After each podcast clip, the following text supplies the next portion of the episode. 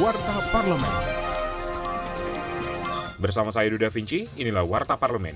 Anggota Panitia Khusus atau Pansus RU Otsus Papua DPR RI, Sulaiman Hamzah mengungkapkan menerima aspirasi sejumlah kepala daerah di Papua yang meminta agar DPR RI menyetujui pembentukan daerah otonomi baru atau DOB. Pertimbangan utama adalah kondisi geografis Papua yang sangat luas, sehingga pembentukan DOB diharapkan pelayanan masyarakat menjadi lebih baik. Politisi Nasdem ini menilai usulan tersebut realistis. Ia meminta kepada kepala daerah yang mengusulkan DOB agar mempersiapkan segala sesuatunya dengan baik. Warta Parlemen. Komisi 9 DPR RI meminta Kemenaker dan BPJS Ketenaga Kerjaan segera merealisasikan jaminan kehilangan pekerjaan atau JKP bagi pekerja yang mengalami pemutusan hubungan kerja atau PHK akibat pandemi. Kurniasi Mufidayati, anggota Komisi 9 DPR RI mengingatkan realisasi JKP wajib dilaksanakan tanpa mengurangi manfaat dari program lainnya sesuai dengan peraturan perundang-undangan, sehingga para pekerja mendapatkan hak penuh dari program yang selama ini mereka bayarkan.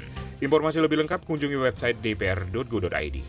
Komisi 2 DPR RI akan merevisi Undang-Undang Pembentukan Sulawesi, khususnya untuk memperjelas batas wilayah, baik antar provinsi maupun kabupaten. Anggota Komisi 2 Hugua menyebut Undang-Undang Pembentukan Sulawesi dibuat pada era Republik Indonesia Serikat, sehingga perlu perubahan sesuai dengan perkembangan zaman. Undang-undang tentang pembentukan empat provinsi ini betul-betul memberikan rasa aman dan kepastian hukum. Karena sebelumnya kan berdasarkan pada Undang-Undang RIS. Televisi Radio.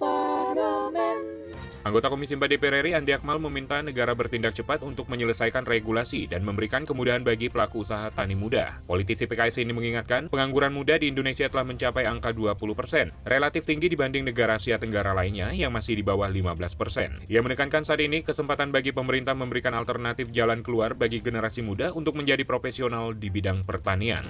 Kinerja Wakil Rakyat simak di media sosial DPR RI. Demikian Warta Parlemen, Produksi TV dan Radio Parlemen, Biro Pemberitaan Parlemen, Sejen DPR RI.